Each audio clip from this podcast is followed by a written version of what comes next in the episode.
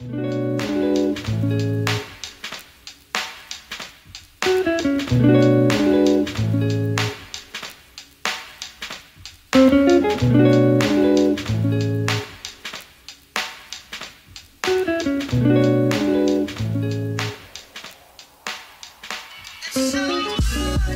everyone, and welcome to episode 28 of the Girls in Movement podcast. We have an extremely inspiring guest on our show today. And this individual is seen as a world spiritual leader, um, committed to enlightenment, and she's also recognized authority who combines, I suppose, science and spirituality for physical, emotional, mental, and psychological well being. She's travelled the world to explore in more depth her field of work, and it's with great pleasure to introduce Navsar onto our podcast. How are you? Hello, thank you. I'm fine in New York doing my professional breath coaching training. That's great. So we, yeah, Navsar is joining us from New York today. Um, so yeah, we've got technology working at its best. Um, so for all our um, listeners, uh, Navsar, it would be great to um, let them know how your career began and and where did it all start. Yeah, it all started around 20 years ago. While while uh, I was um, I was uh, just getting trainings on my architecture, I was in the university, and I started just in a search for myself. I wanted to psychologically be really centered and happy and fulfilled and also healthy and all that. So I had this search uh, about living the highest potential potential in my life. So I started meditation. I got some coaching courses and then I started yoga and practice with pranayama, all kinds of breathing techniques. Somehow, while I was using breathing techniques, I started feeling the power of breath, power of, of my own breath.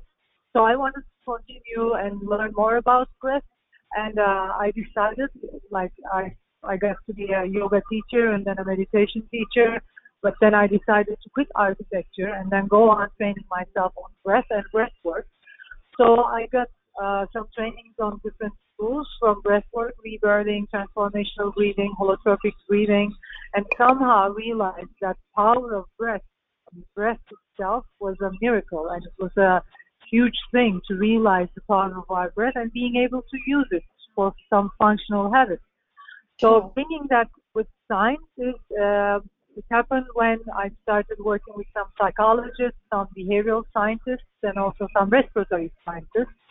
Because all around the world, breath workers mostly work on the mechanic level. We, we combine the breath working with some coaching and uh, scientific information. I think that's a revolutionary approach. That's very important for breath work because once uh, you're working with the breath, it's very important to keep it functional. It's very important to check what's happening in the respiratory system. And it's very important to realize that breath is a habit, it's habitual. So when we just uh, use breath as a tool to feel good, uh, you might be, I mean, and to, you might be using some breathing techniques. You might be doing other stuff with your breath.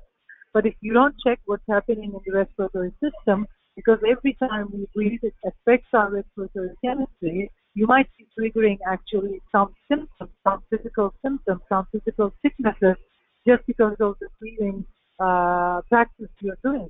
So uh, for me, realizing that, I mean, realizing that we have to go not only on the mechanic and on, on the spiritual and psychological level, but also going uh, through the physical level, just learning about the respiratory system was a revolutionary for me and also for all my team and also I agree for all